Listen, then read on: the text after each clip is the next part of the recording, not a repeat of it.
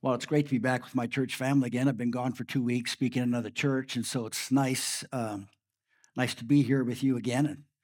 And uh, I thought what I would do is, um, for some of you who don't know me, um, before I actually share my story with you, um, which begins in my mid to late twenties, uh, I'll, I'll share a little bit more about the first 20 years of my life, just a little bit. Um, by the way, some of you will have heard bits and parts of my story uh, through men's prayer or, or men's uh, Bible studies and different things like that, but you're going to hear a fuller story today. Anyway, I grew up in a Christian family. And but even then, having grown up in a Christian family, I knew at a very young age, at age three actually, that I needed Jesus as my own Savior and Lord. And so at the age of three, I knelt with my mom beside the couch and I asked Jesus to come into my life. And I can still see that vividly in my mind. It's one of my first memories. And um, I rededicated my, my life at age 12. And that was the same year that our family moved to Prince Albert, Saskatchewan. We, both my wife and I grew up in Saskatchewan. And uh, we started attending Alliance Church.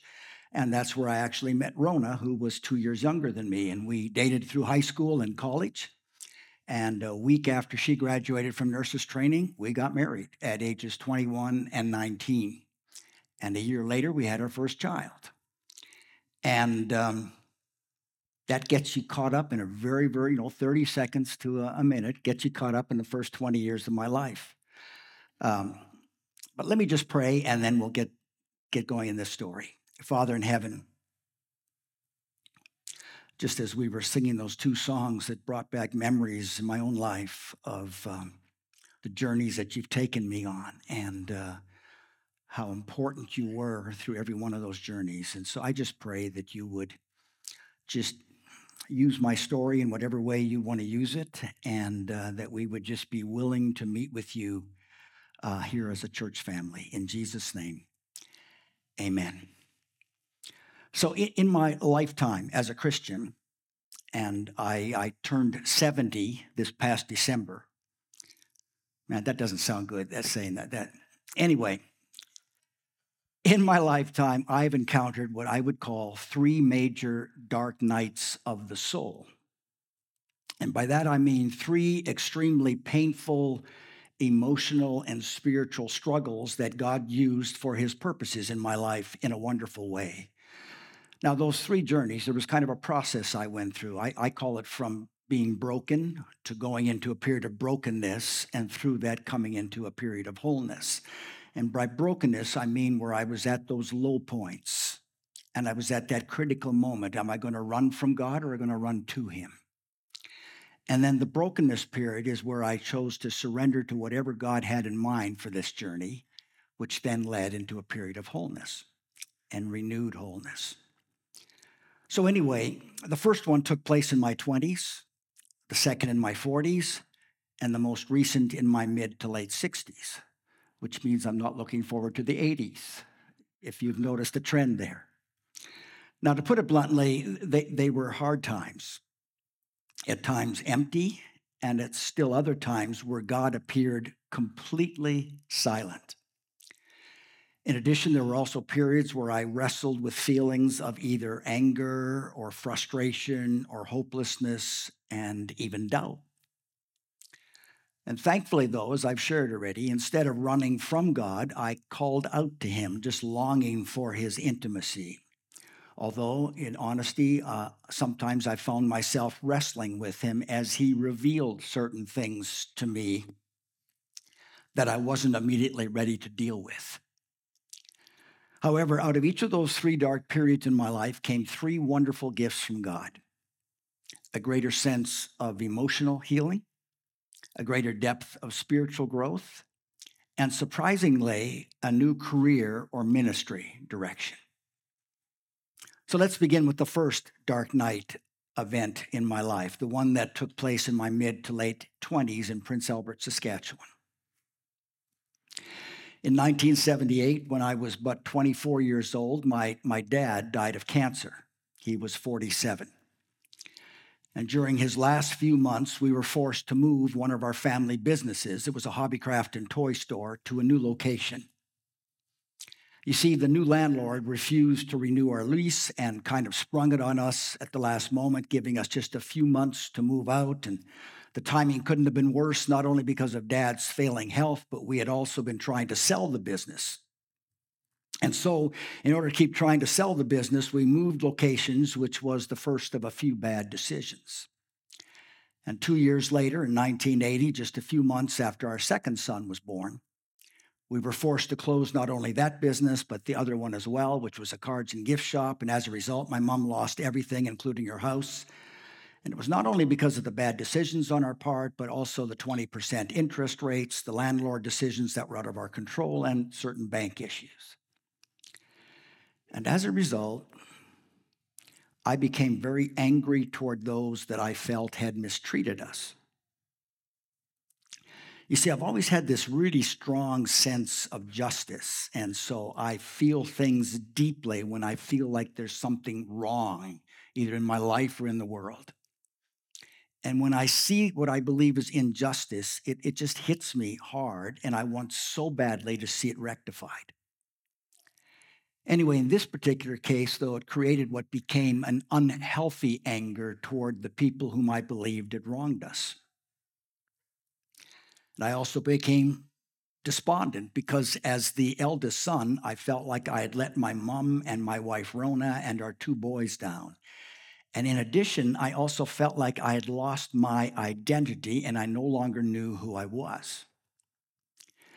But even though I was upset and hurt, you know, life needed to move on. And since, you know, Rona and I didn't know where God was going to lead us next, I took part time jobs, first in security and then as a truck driver for a parcel delivery company. And Rona was already working part time as a nurse. Now, in addition, I was also the youth sponsor in our church, and I was coaching football for 12 to 15 year olds. Now, as all of this was going on, from time to time, the despondency, the anger, the guilt, it would just kind of dig its clutches into me, and I'd go through a tough period. And on one particular evening, while going through a, a dark period, I, I prepared for bed. Rona had already was already asleep. But I turned on the little light next to me and I opened up the Bible and I started to read. But I, I couldn't focus. I was just too caught up in my feelings, in my angst. And so finally, I just put the Bible down in frustration. I turned out the light and I started crying out to God. And as I was praying, I fell into that kind of half sleep, you know, where uh, you're sort of asleep, but not really. And while I was in that state, suddenly a thought related to the passage I had read a few moments earlier, the one that I hadn't been paying attention to, just popped into my mind. Now, I don't remember what the passage was, but I clearly remember what happened next. It was like it happened yesterday. It was like someone started asking me all these questions, and here's how the conversation went. Gene, I know the businesses were closed and you don't think you're doing well, but here's what I want to ask you How's your relationship with God? Well, in many respects, it truly was never better. Even though I had all these strong feelings, I felt that my relationship with him was good because my, my faith in him was strong and I had no doubts about him. Next came the question, and how's your marriage going and life with your children? Again, I had to admit the answer was never better. Since Ron and I were both working part time, we were having great times not only with each other, but also with our boys. How about things with youth at the church? Well, I said, I'm really enjoying it. Seven of the 10 graduates are going on to Bible college, so I'm excited about that. How about your life as a football coach? Well, I'm having so much fun training these boys to become good young men, and we, we had just won the first of two provincial championships. And then God said, That's what I care about, Gene. That's how I define success. Your identity is not tied to the businesses that you lost, it's your relationships with me and with others. It's the character I'm developing in you. That's where your identity is found. And that was a releasing moment for me, a cleansing moment. And so that night I gave God, my wife, my children, our house, the landlord, everything. It was just all His. And at that moment, I was now more prepared for the rest of the journey God was going to take me on.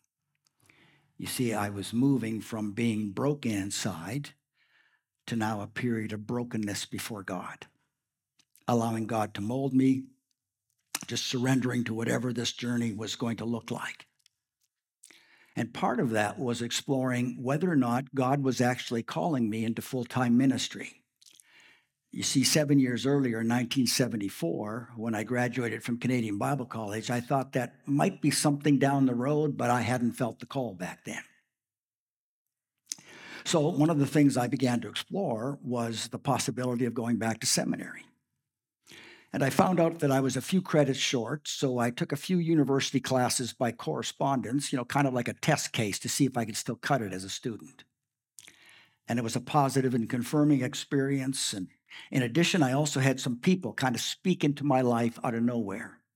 For instance, one person came to me and said, Gene, you should really consider teaching. You have gifts in those areas. You know, just as a side note, we need to do that more with one another, right?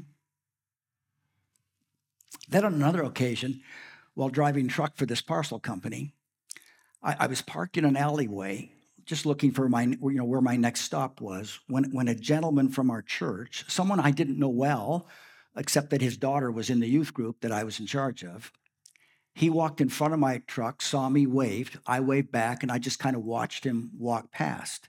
And then all of a sudden, he just stopped, and he started to come back toward me. And he walked around to the truck where I was sitting, to the where the side was, where the where the driver's side of the truck. Now you need to understand something. We had had very few conversations, so this was out of nowhere. This was unique. But here's what he said to me Gene, you should be doing more with your life than this. And then he walked away. Now, he didn't know it, but by this time I was well on my way towards seminaries, but this was just further confirmation that this was of God. I did, however, have one major hurdle to overcome. You see, I didn't think I was pastoral material. I thought God was calling me to teach in a college or a seminary because I did love teaching. Anyway, eventually in the summer of 1983, we sold our house, we resigned from our jobs, and moved our young family to Regina for seminary. And then in the summer of 1984, while I was interning as a pastor in a church, God kind of confirmed and said, Gene, by the way, you're going to be a pastor, not a teacher in a college or a seminary. Thankfully, I was ready for that and I agreed with him. But however, I often say, you know, I think God brought me to seminary under false pretenses. and then changed my mind later. But here's the thing I came to realize that I'm still doing what I love to do teach. I'm just teaching fellow congregants, not students. Now, there's a little side issue to this particular story where God still had to do some work in me. You see, early in 1985, a number of churches were posting pastoral positions on the job board. And by the way, for those of you who are younger, it was an actual bulletin board, right? Uh, not a digital bulletin board. Now, one job description caught my eye. It was the assistant pastor position in Ontario. So, as I read through the job description, though, I jokingly said to someone who was standing next to me, That's a huge job description. I wonder what the senior pastor does. However, then something else caught my eye, and I kind of just stopped short. It was the name of the city. It was Bramalea, the newer part of Brampton. And suddenly I felt a huge knot in my stomach that I hadn't felt in quite some time. You see, Bramalea Limited was the name of the company who had been our mall landlords back in Prince Albert, Saskatchewan. That same company who had forced us to move our two businesses now, I thought I had been healed of my thoughts toward them. But all of a sudden, my feelings were just so raw again. And so I decided not to put my name down for an interview with that church. But the same day, think of it, the same day, this shows you how God works. A close friend of mine who worked at the college and seminary said, Gene, have you applied for the position in Bramalea yet? And I said, No, I don't think I'm going to. And he said, Oh, Gene, you need to do it. I know the senior pastor, and the two of you would be kindred spirits. And so, because I trusted my friend, I reluctantly put my name down, number 15 on the list. But as I did, I thought, well, being number 15 on the list, there isn't much hope of getting that position, so what can it hurt, kind of thing, right? In any case, the pastor came to the seminary, interviewed all 15 of us, and Rona came with me for the interview. And upon heading home, I just looked at Rona and I said, You know, I don't care what that church is like. I don't care what the city is like. I would go there just to work with Dave. And I ended up spending six and a half years working at Bramalea Alliance, uh, Bramalea Alliance Church with David Hearn, who later became the president of our denomination. And through him, I learned how to love people and be a pastor.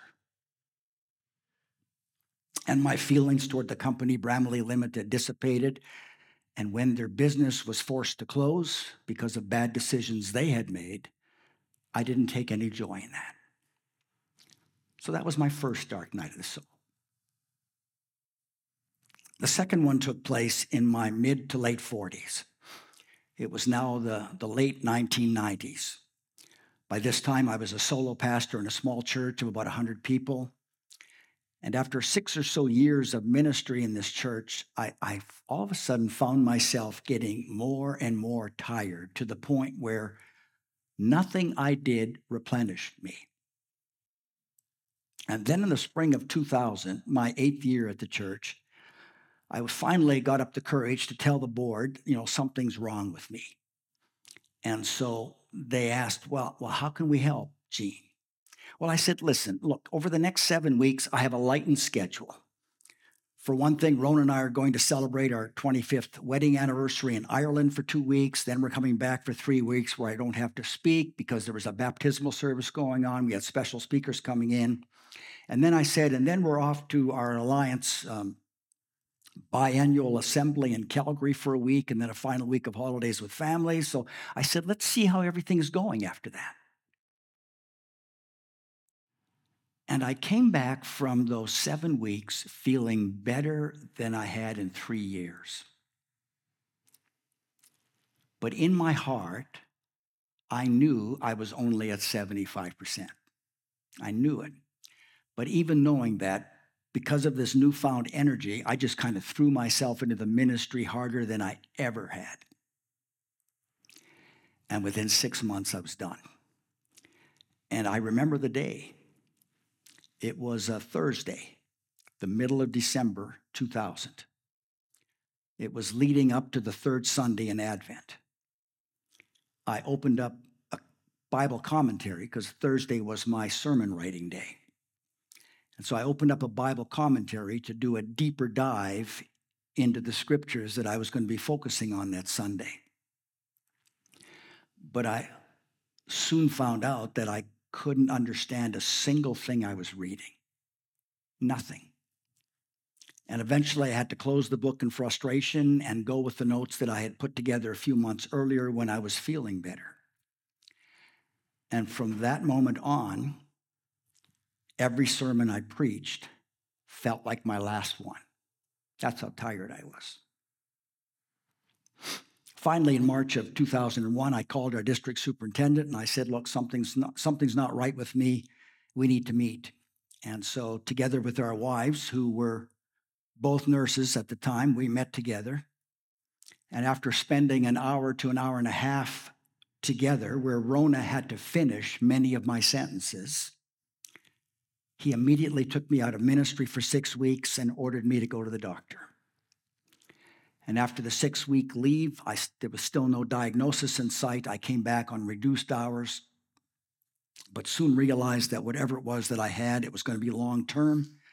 So I handed in my resignation at the end of June. I took my last four weeks of holidays and finished up in August with no one knowing what was wrong with me. Not me, not my church, not my district, and not my doctors. I was completely spent with a physical, with a mental, and a spiritual or emotional exhaustion so deep, I even find it hard to explain it sometimes. I also had no passion for anything, not even the things I used to love to do. I couldn't concentrate or read with comprehension un- unless it was a story. It would take me three times to read a single verse from the Bible before I finally got it. And then I'd be so exhausted I have to lay down for 30 to 60 minutes just after reading that one verse. Some days I'd wake up and I'd say, you know, laying in bed, I'd say, Oh, I, I feel pretty good. I'd get out of bed, I'd walk toward the washroom, and then I'd be so overwhelmed with fatigue, I'd immediately turn around and go back to bed. And on top of that, I was, I was so low emotionally that I actually believed a lie that was kind of feeding my mind that I didn't have a single gift to offer the church. Now, in addition, even though the vast majority of my congregation was very supportive, I had left the church feeling somewhat hurt over the way a few people had treated me. And here's the thing after resigning, all I could remember was the bad stuff, which was 5%. I couldn't remember the 95%. So, as a result of all of this, I begged God to remove me from the ministry, to give me anything but. And when he said no, that ticked me off. Because by this time, we knew what was wrong with me. You see, after a year of numerous doctors looking into my condition, you know, tests for my heart, my lungs, depression, fibromyalgia, and all kinds of blood tests, after basically eliminating everything, eliminating everything else, they finally came to the conclusion that I had chronic fatigue and that it might be with me for the rest of my life. And to a certain extent, it has been you know, not like it was back in 2001, 2002, but it does have its ebbs and flows. In addition, another doctor discovered that I have a slight sleeping disorder, which added to the fatigue. Apparently, my brain doesn't shut off at night.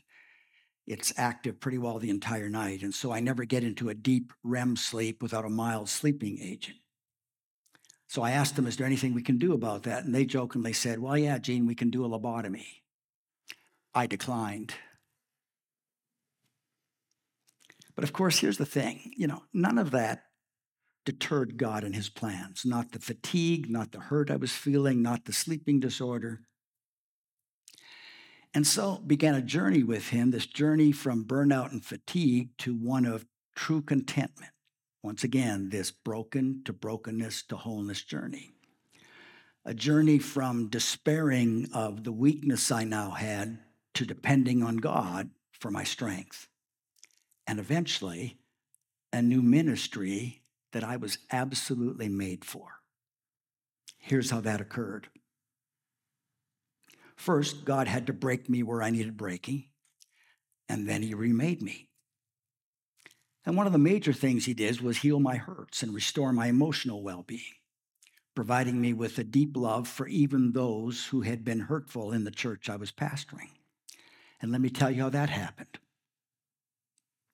I was on a prayer walk one day, and it was one of those days where I was dealing with the hurt when I sensed God say, Pray for my blessing upon them, G. To which I replied, Uh uh-uh, uh, i would rather pray something else. But God didn't let up. I mean, he was relentless. And finally, just to get him off my back, I said in frustration, okay, I'll do it, but I'm not going to like it. And with gritted teeth, I prayed, God bless the people who hurt me, right? But from that moment on, every time the hurt would come back, I would pray that same prayer over and over and over again, sometimes multiple times on the same prayer walk. Until one day, I found that my love for those people was so deep, I actually wanted to go and find them that day and go and give them a hug. There's no other explanation, but that's God, right? And so God is good, isn't he? And I'm so glad he's so patient as well. Now, while all of that was going on, God also did some other things to prepare me for this new ministry he had in store for me. First, I was able to identify what had led to this chronic debilitating fatigue. For one thing, I, I, wasn't living within my limitations, and for far too long, I had been working too many hours a week. Secondly, I discovered I didn't replenish when dealing with tough funerals and difficult counseling sessions. I just added it to my schedule. Third, I carried other people's burdens and didn't give them over to God, and so I'd take them home with me.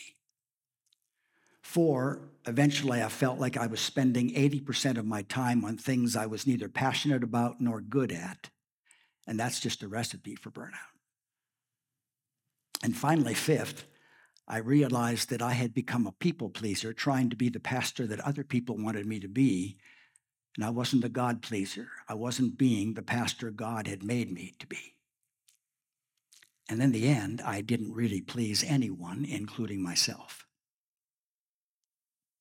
Now, once God had helped me identify where I'd gone wrong, He took me on this journey where I really got to know myself like I had never before just to take a good look at who I was, you know, my strengths, my passions, and my weaknesses. And when I'm talking about weaknesses in this particular instance, I'm not talking about the things that God wants to change in us. I'm talking about our skills and abilities, that things we're just not good at, and we're probably never really going to get good at them. And so I made a mental list of all three of those things my strengths, my passions, my weaknesses. And the first, for the first time in my life, I embraced all three, including my weaknesses. And I came out of that exercise saying, This is who God has made me to be, and I'm good with that. I'm content. And these weaknesses that I have are assigned, that's not where I'm supposed to be spending my time. And for the first time in my life, long time, I felt really good in my skin. That was a wonderful spiritual exercise. I'd recommend that to anybody. Now, the next thing I did is I, I took my weaknesses and metaphorically, I just kind of threw them over my shoulder. And then I designed a ministry that fit my strengths and my passions. And I came up with transitional ministries and church health consulting. I got training in that. And then I began to help churches develop a greater sense of spiritual, relational vision, and structural health. And in April of 2022, I finished transitioning my 15th church in 17 years. But then I sensed that something new was coming, which leads me to my third Dark Night event, which actually began a few years earlier than 2022. You see, about five or six years ago, so this would be 2018, 2019, I entered a time in my life which was clearly the deepest and the darkest night of the soul I've ever encountered. At first, I thought my chronic fatigue was really raising its ugly head again to the levels that I had first experienced in 2000, in, in the early 2000s, because so, so many of my symptoms were so similar. But over time, I came to realize that this was something much deeper.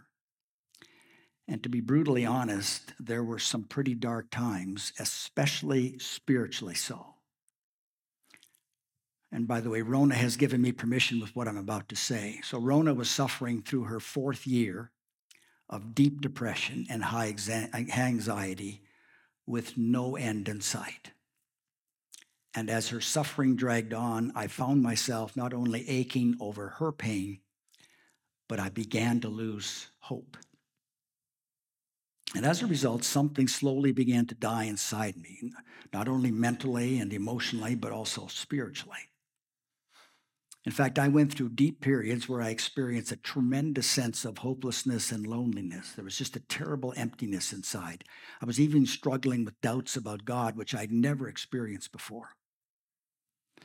In, in, in short, God felt so distant, it was as though he didn't even exist, which horrified me.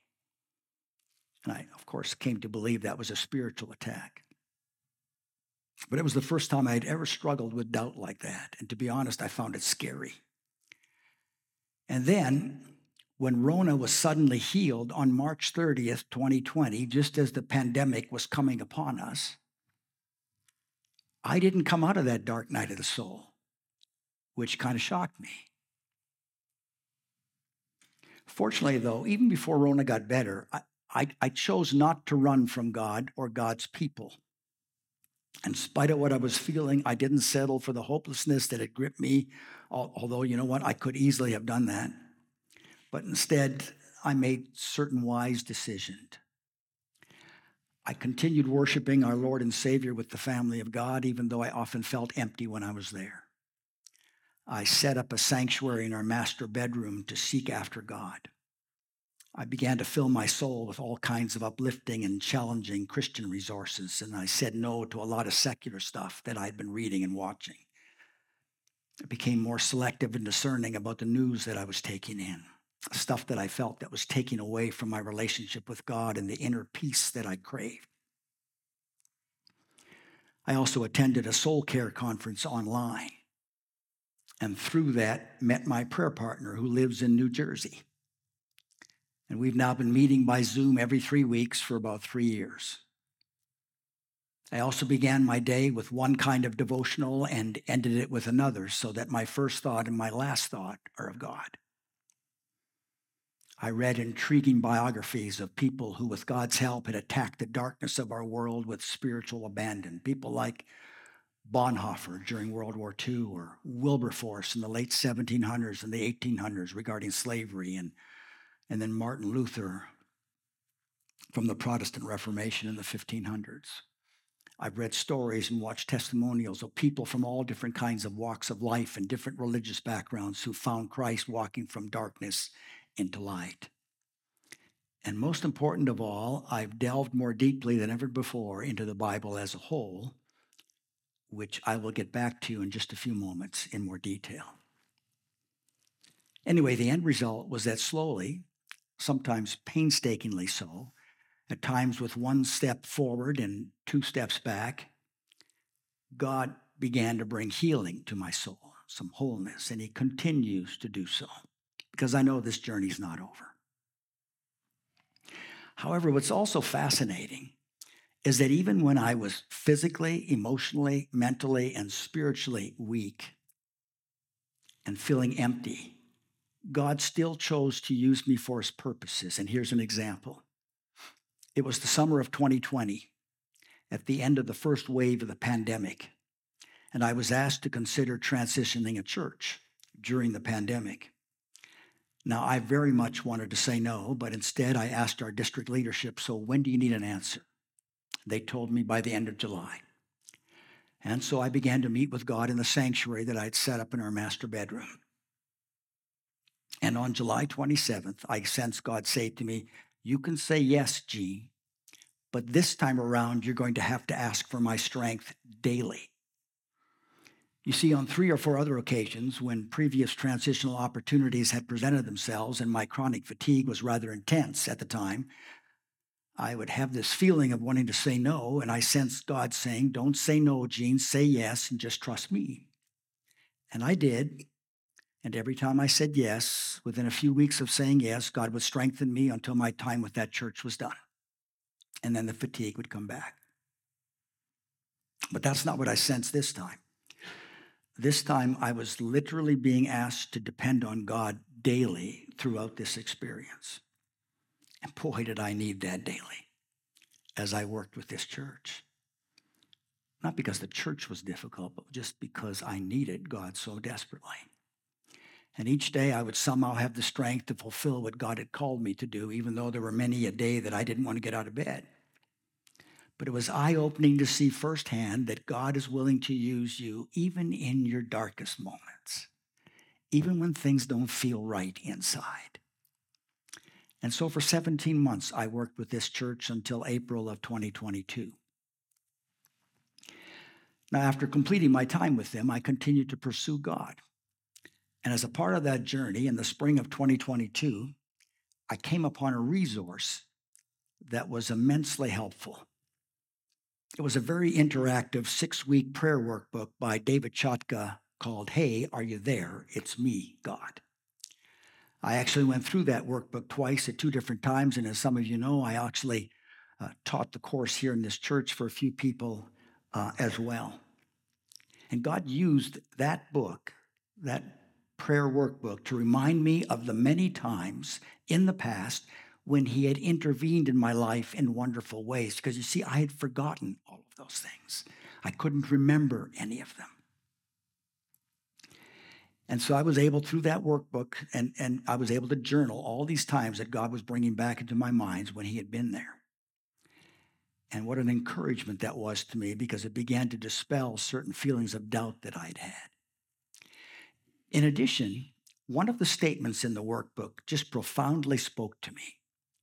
Here's how it reads The Spirit of God points to the Word of God.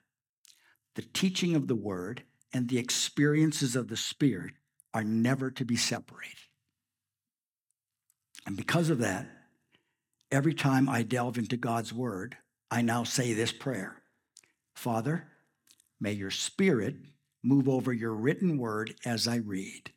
May your spirit and your word intersect and interact with me deeply. Amen. It's been a life changing prayer for me because I approach God's word so differently now. Now, another wonderful thing that happened to me on this journey with God was this. It was July of 2022.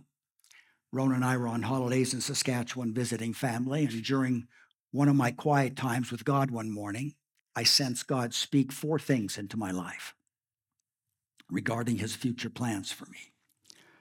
So I wrote them down because I wanted to see what would happen in my heart if I wrote them down and actually looked at them on paper. And immediately after writing them down, I suddenly felt some peace.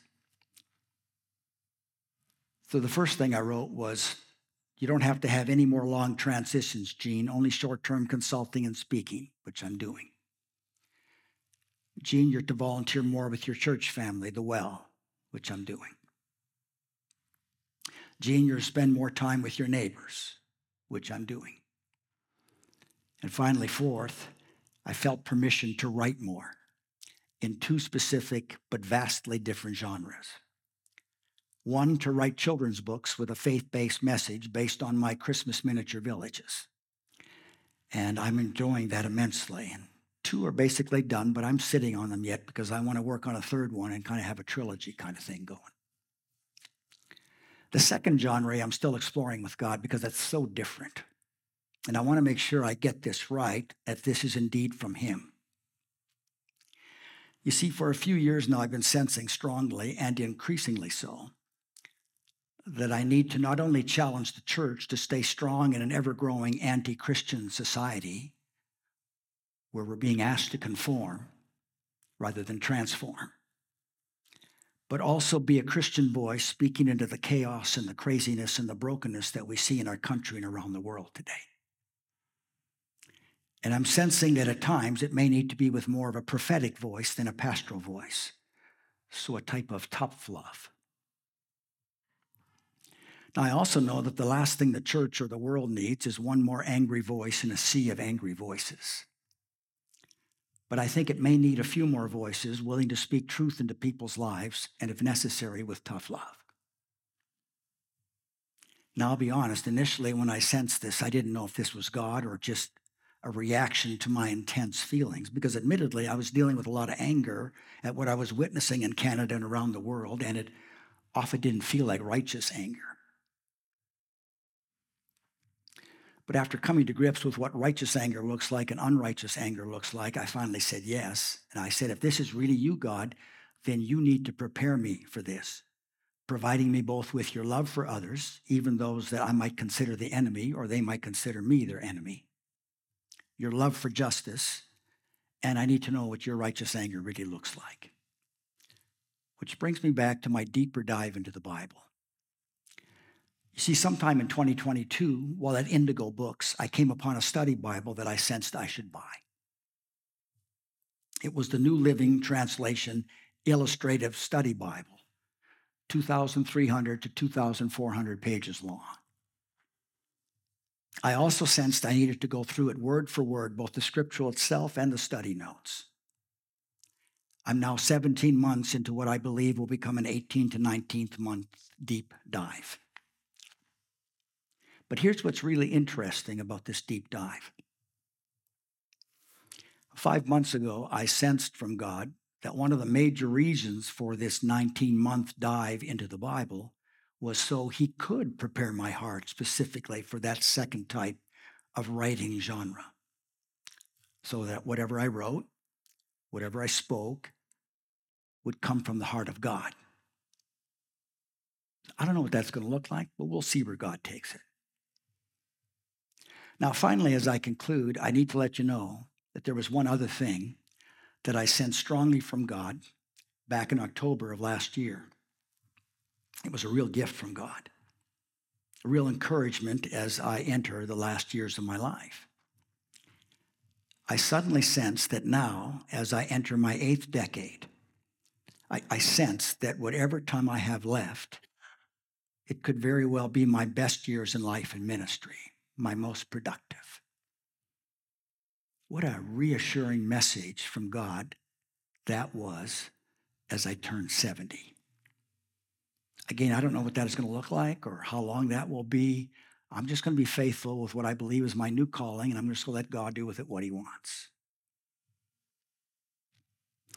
Finally, one last thing.